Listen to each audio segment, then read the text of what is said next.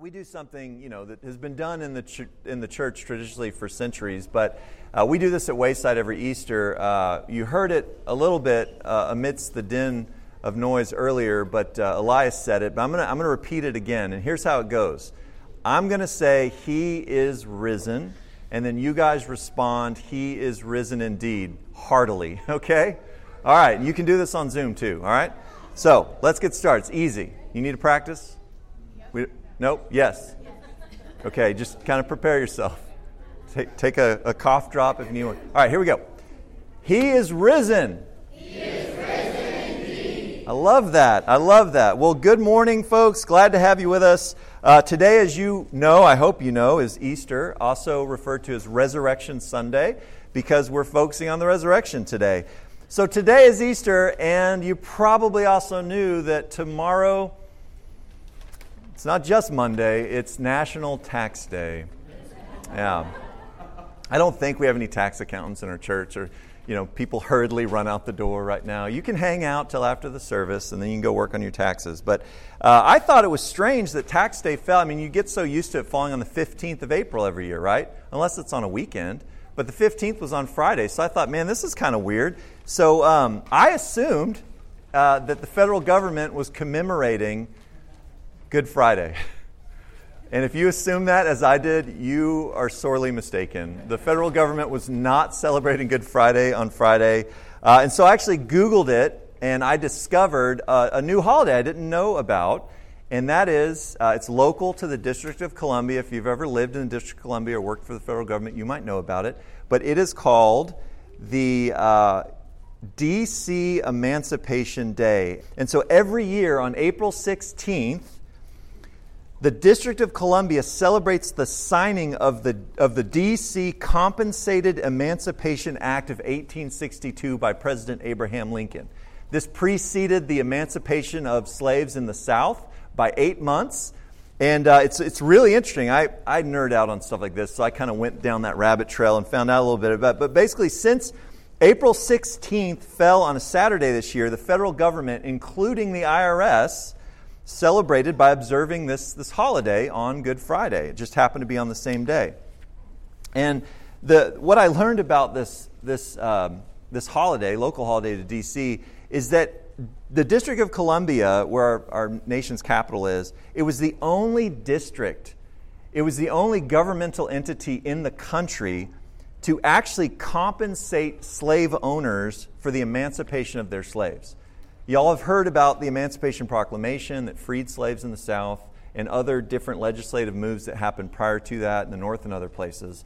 But the District of Columbia was the only one to actually compensate the slave owners for the emancipation of their slaves. And so, if you were loyal to the Union, that was key because the Civil War was, was going on. Uh, but if you were um, loyal to the Union, you could be compensated up to $300 for every freed slave. And I'm excited that emancipation took place. I, I do think it's pitiful that $300 was the, was the value on a human life. But all that to say, this, this was cause for celebration. And all in all, 3,100 men and women were emancipated on April 16, 1862. And that date has been cause for celebration ever since. In fact, the very next year, the very first anniversary uh, the freed slaves and others in the District of Columbia through a huge parade, and they've been celebrating this ever since. But DC Emancipation Day and Good Friday, which happen to fall on the same day this year in terms of their observation, uh, they've got more in common than just the date that they share on this year's calendar. They are both celebrations of redemption. And redemption is a, is a rich theological concept in both the Old and the New Testament. But they're both celebrations of redemption. Those former slaves in the District of Columbia were legally and financially redeemed from the sinful institution of human enslavement. Similarly, Good Friday reminds us all of our spiritual redemption from slavery to sin and death by the blood of Christ. That's what we were celebrating on Good Friday just two days ago. The crucifixion, it constituted a once and for all payment for sin. All the songs that you hear, Jesus paid it all, all to him I owe, you hear about being ransomed being purchased. These are all biblical concepts that refer to this idea of the crucifixion being a once and for all payment for our sins. But the resurrection is and always will be our proof of payment. Without Easter Sunday, and you have to understand this, without Easter Sunday or Resurrection Sunday, Good Friday would be no good at all. There would be nothing to celebrate. And so the big idea for today is that the resurrected Christ did indeed conquer sin and death so that we can live with peace and hope by trusting in Him. That's it. That, that's at the core of the Christian faith. Otherwise, if the resurrected Christ hadn't conquered sin and death through his crucifixion, burial, and resurrection, then we would have no basis for peace with God or the hope of eternal life with Him. I don't know how to be any more clear than that. The apostle Paul really makes it even more clear, I guess, in 1 Corinthians chapter 15, 17. This is the short verse that we're going to look at today.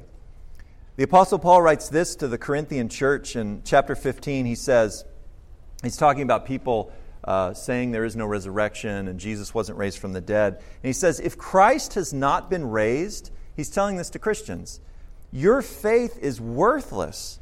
You are still in your sins. You have not been redeemed out of slavery to sin and death, is his point. So the resurrection was absolutely essential to God's redemptive plan. And this was Paul's point that without the resurrection of Jesus, our faith in Christ, our Christian faith, would have no basis whatsoever. If Jesus had never conquered the grave through resurrection, then we would have nothing to celebrate today on Easter Sunday. The resurrection was the ultimate proof that Jesus was and is who he claimed to be. You understand that? His whole ministry, everything he claimed about himself as the anointed one uh, that was spoken of in the Old Testament, as the long foretold Messiah, everything he said about himself rested on the reality of his resurrection. If you knock that out, he was not who he claimed to be. Death the fact that he died on a cross, what did that prove? Proved his humanity. It proved his human nature, that he could die. That's why the baby was born in the manger, so he could grow up to suffer and die for our sins. So, in his crucifixion and death, he proved his human nature, but the resurrection proved the divine nature of Jesus Christ, the perfect Son of God. And it also proved the perfection of his human nature and the fact that he had indeed completed, fulfilled, accomplished his redemptive mission that he had been given by God the Father. He was down here not just to show us a, a shining example of moral uprightness, he was that for sure, but he was so much more than that. He was sent down with a mission to redeem us from slavery to sin and death.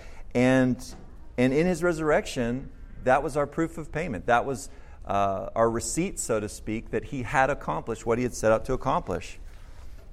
I mean, think about it. If Jesus never resurrected, then he was a liar. C.S. Lewis was famous for saying that either Jesus was a lunatic, a liar, or he was Lord of the universe. Like, you don't get any other options. You don't say what he said and get the pass of just being a good moral teacher. You're either an absolute lunatic who goes to your suffering and death for no reason whatsoever, or you're a liar on par with Satan himself, leading other people to their suffering and death for something you know to be fake or false, or he's Lord of all. Those are the only options. And so, if he never resurrected, then he was a liar, and the Christian church is perpetuating his lies if he was never resurrected. If he, if he never resurrected, then he could not be the, the Messiah foretold by Scripture. We can look back on the Hebrew Scriptures, the law and the prophets and the writings, and we can see through, look through the crucifixion resurrection and understand just how much of the Old Testament, all of the Old Testament, was fulfilled in Christ. But all those things that were foretold of Messiah, if Jesus never resurrected, if he just died on a cruel Roman cross, then he could not be that one spoken of, foretold in the Old Testament, in the Hebrew Scriptures. If he never resurrected, then he surely did not save us from our sins, as Paul was pointing out to the Corinthians. Without the resurrection, how would we know that God's wrath towards sin had been fully satisfied? How would we know that God's wrath towards sin, that God's judgment of sin had been completely poured out on his son? How would we know if he just died and remained dead? It's, it's in the resurrection that we know that. How would we know that the penalty for sin had been paid in full? All of our sin, past, present, and future, how would we know if he hadn't risen from the grave? But the historical fact is that Jesus did rise from that grave 2,000 years ago, and his resurrection is our proof of payment for sin. It's, it's like, uh, uh, you know, he says tetelestai uh, on the cross, he says, it is finished. Famous words from the cross of Jesus. That same phrase, which means, you know, it is accomplished. My, my redemptive mission is accomplished in his suffering and death and ultimately his resurrection and ascension. But that's what he was saying with his last words from the cross it is finished. And, and archaeologists have found uh, tax receipts from the Roman Empire that have that same word, tetelestai, stamped across them, meaning paid in full. And that's exactly what the resurrection tells us. It tells us that, that his redemptive mission is finished, it has been accomplished, and that our sin has been paid in full. Every year after tax day, and I hope you I hope I'm not the only one that gets these, but I get these spam calls after, like right around tax day, usually right after tax day. And it's this automated call, and it's always this really strange voice that I'm like, yeah, I don't know. I don't think the customer service at the Internal Revenue Service would have had this, this guy calling me on the automated voice. But I get this call, and it says that I owe lots of money to the Internal Revenue Service, and unless I pay immediately, please call us at this number and give us your credit card number, your bank account information, right? Unless I pay it immediately, I'm going to be arrested and or deported, which is strange because I'm a, I'm a citizen. and so, you know, when I get these calls, what do I do? Do I freak out? Am I anxious? Oh no, you know, give them my credit card number? No, I just hang up, right? Because I know that my tax debt has been paid in full. And I have the, the IRS receipts to prove it. I'm nerdy enough to make PDF files and stick them in a Google Drive folder. I have the receipts to prove it. But sadly, and you see this in the news, it, it seems many people lack that assurance about the situation with their own taxes. And so these scammers have literally received millions of dollars in payments from people who actually didn't owe anything, they had already paid in full. And the only way to counter scams like this and the IRS has it all over their website. The only way to counter this is to get the truth out to as many people as possible about how the Internal Revenue Service actually works, how they actually do business, and it's not that, and also how to find out where you stand in terms of your tax debt. There's real easy ways to find out right away what you owe or don't owe to the IRS. But taxpayer, taxpayers need proof of payment, and they also need assurance of, of our debt free status so that we don't become victims of these scams. And the same is true for our Christian faith. The same is true for those of you who have trusted in Jesus Christ as your Lord and Savior. We must keep going back to the simple yet incredibly, unfathomably profound truth of the gospel, the good news of Jesus Christ, that Jesus died for our sin on that cross and then rose again to new resurrection life, ultimately ascending into heaven to be seated at the right hand of God the Father as our eternal intercessor to go back to that simple yet profound truth that we now have forgiveness of sin and eternal life in Christ. In John 10:10, 10, 10, this is a famous verse when Jesus is talking about himself as the good shepherd. He says, "The thief comes only to steal and kill and destroy." Maybe the phone scammers come only to steal and kill and destroy. I have come that they may have life and have it to the full. He's talking about his flock. He's talking about his sheep. He's the good shepherd, and he died. He laid down his life for us so that we would have life and life more abundantly, or life to the full. And I think Easter is one of the greatest times. There's nothing inherently special about Easter as a day. I mean, we, we celebrate Christmas and we celebrate Easter and we celebrate some other things, Lent and Advent and things. Those, you know, if there's some Christians that don't celebrate those things. But you know what I like about these rhythms throughout the year, these church calendar rhythms? Is that it gives us a chance to, to, to, really seriously consider certain things. And I think Easter Sunday, Resurrection Sunday, is one of the best opportunities for all of us to really ask the, the simple question Am I living the abundant life that Christ promised? Am I living this life to the full that Christ promised in John 10:10? 10, 10? And perhaps you are, and if so, then praise God for that. If you have that hope and peace and joy and purpose and love and compassion and that, that sense of your own forgiveness and the sense of the value that God has placed upon you in your creation and redemption, then praise God for that. But perhaps you're not. Jesus claimed to be the only way. One of the reasons our church is, is called Wayside is because of John 14, 6, where Christ says, I am the way. Not I am a way up a mountain among many. I am the way to God the Father, to a relationship with God, to a reconciled relationship with God. So if you've never trusted in Jesus Christ, then you cannot take hold of the abundant life He promises.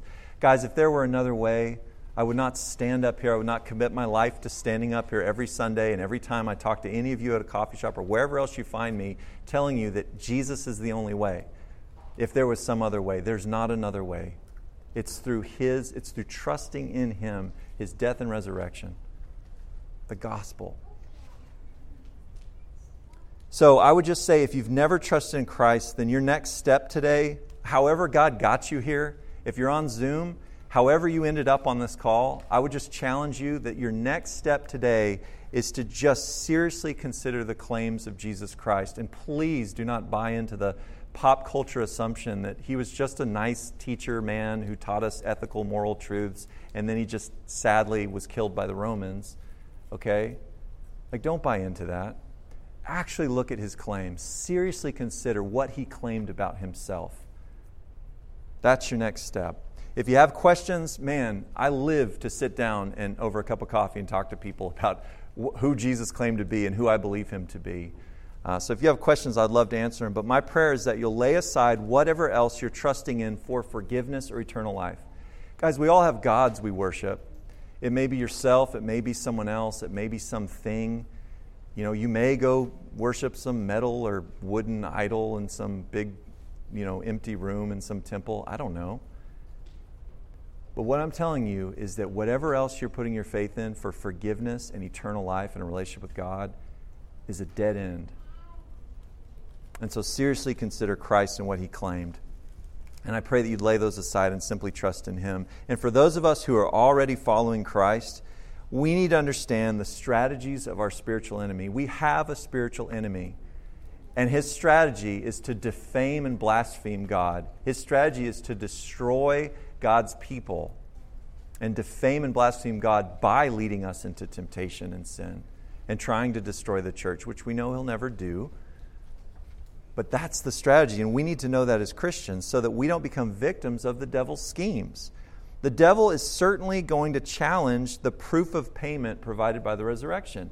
If you don't think, if you're a Christian, if you don't think our spiritual enemy is going to come and put his sights on your belief in the resurrection, then, then you, you just, you're, I, I don't want you to be surprised. There's going to be doubts that creep in. There's going to be times where you question, do I really believe this? There's going to be people putting pressure on you. I can't believe you really believe that this guy, this, this uh, Jewish teacher, uh, 2,000 years ago, rose from the dead. How silly is that? Kids, you, you're going to face the same pressures as you grow up. And that's why a lot of kids walk away from the Christian faith when they get out of their house and they go off to college Okay? You need to know that that's coming. But like the IRS scams, he's going to try to convince us that we still owe something to God for sin. Guys, this is where we move from grace based salvation, from the true gospel of Jesus Christ, to this works righteousness thing that is so, uh, uh, so permeates the human nature we really do think that we just have, if we work hard enough, if we do enough good stuff and don't do so much bad stuff, that somehow it's all going to shake out. We're going to be good with God. That is not the gospel of Jesus Christ. That is works righteousness, and it is the antithesis of what Scripture tells us, of what Jesus claimed. And so we're going to be, be at least our enemy is going to try and convince us that there's still something we owe to God for sin. And if, if we don't keep the gospel front and center, then we can easily be misled into what? into an exhausting life of trying to please and or pacify God through self-effort. Guys, I don't know of anything more exhausting than to try and please or pacify God as though it all was up to you and how hard you worked at it. Guys, there's nothing more relieving, refreshing, and restful than to just, just know and believe and accept that you are accepted in Jesus Christ through faith in Him that God's grace is yours in Christ. The free gift of salvation is yours because of what He did, not because of what we did. Or we'll let shame and guilt accrue to crushing levels. Who, who's ever done something they feel ashamed about or guilty about? Right, everyone should be raising your hand. But we let shame and guilt accrue to these crushing levels rather than casting it off at the foot of the cross. I love the Pilgrim's Progress. He talks about it. John Bunyan talks about this in the Pilgrim's Progress, but it's this burden, and all of a sudden you find yourself going back to that burden you left at the foot of the cross and putting it back on and trying to trudge up the hill, and you feel exhausted. Well, you know why? Because you went back and picked up that burden that you have no business carrying. The guilt and the shame for your sin was placed on Jesus Christ, it was placed on His shoulders. That's what Old and New Testament tell us. And you got to leave it there. And if you accrue more guilt and shame, then you leave that there too. And that's what we call confession and repentance. And we have forgiveness because of Christ. So don't fall into that trap of letting that accrue. Either way, we will have been scammed and kept from living the abundant life of love and joy and peace and purpose and hope that we've been promised, promised by Jesus if we'll trust in Him. In Romans chapter 8, one of the greatest chapters in the entire Bible, I say that about every chapter, but Romans 8's good. In Romans 8, uh, verse 34, Paul writes this. He said, he's talking about condemnation. And uh, you know the famous verse, there, therefore there is now no condemnation for those who are in Christ Jesus. That is a marvelous verse. That's a marvelous truth. But this is what he says a little bit later towards the end of the chapter. Paul writes this He says, Who is the one who will condemn? Christ is the one who died, and more than that, he was raised who is at the right hand of, of God and who also is interceding for us. So his point is like, if Jesus is who he says he is, and of course Paul believes that he is, then he's died for your sins, he's risen again from the grave, he's ascended into heaven, he's presented his perfect sacrifice of himself to God the Father as our high priest in the line of Melchizedek, all the stuff we looked at back in Hebrews. And now he sits at the Father's right hand. He's not even standing. He's done. He's sitting at the right hand of the Father. And so Paul says, if that is true, then who is there to condemn you as a Christian? It's a rhetorical question. the answer is nobody. When we belong to Christ, we have an advocate who stands before God the Father for all eternity, interceding for us on the basis of his own perfect sacrifice for our sins on the cross. He's not up there going, no, no, no, he's a really good guy, God the Father. I promise you. He's not going to, oh, he messed up again. Ah, sorry about that. He's going to do better. No, he presents himself as the fulfillment, the accomplishment of our salvation. And no one can take that away from us. Again, it's God's grace through faith in Christ. And if anyone, whether it's Satan, who's known as the accuser in Scripture, or somebody else, or even our own heart, that's trying to condemn us before God, our eternal Savior will simply raise his scarred hands and say, Paid in full. For the rest of eternity, you are covered by the blood of Jesus Christ. I'm going to close with a quote that I read. I was while I was nerding out on DC Emancipation Day. I, uh, I read this quote on their, uh, the dc.gov website, and it was written back in 1862, right when the news broke that President Lincoln had signed this into law for the District of Columbia. And a black District of Columbia citizen, uh, a man who was writing to his friend in Baltimore, and he was describing how he had broken the news of the emancipation to two of his female friends, one of whom, herself, had a son who was enslaved. And this is what he writes about breaking the news to these, to these friends of his, these women. He says, When I entered, they perceived that something was ahead and immediately asked me, What's the news?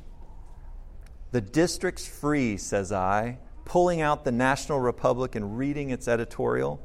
When I had finished, the chambermaid had left the room, sobbing for joy. The slave woman clapped her hands and shouted, left the house, saying, Let me go and tell my husband that Jesus has done all things well. And while the cook, who is free, retired to another room to offer thanks for the blessing sent. Should I not feel glad to see so much rejoicing around me? He writes. Were I a drinker, I would get on a jolly spree today. But as a Christian, I can but kneel in prayer and bless God for the privilege I've enjoyed this day. And I love how the news of redemption and emancipation led for all these people to worship. The freed slave woman worshiped Jesus for her freedom. The cook offered thanks to God. And the man himself who was writing the letter felt compelled to pray and to bless God for what he considered to be a privilege to experience these things. So, folks, today on Resurrection Sunday, we celebrate an even greater redemption, infinitely greater redemption. Through his death and resurrection, Jesus has redeemed our souls from sin and death. And so may we all respond as we ought to, just as they did with worship.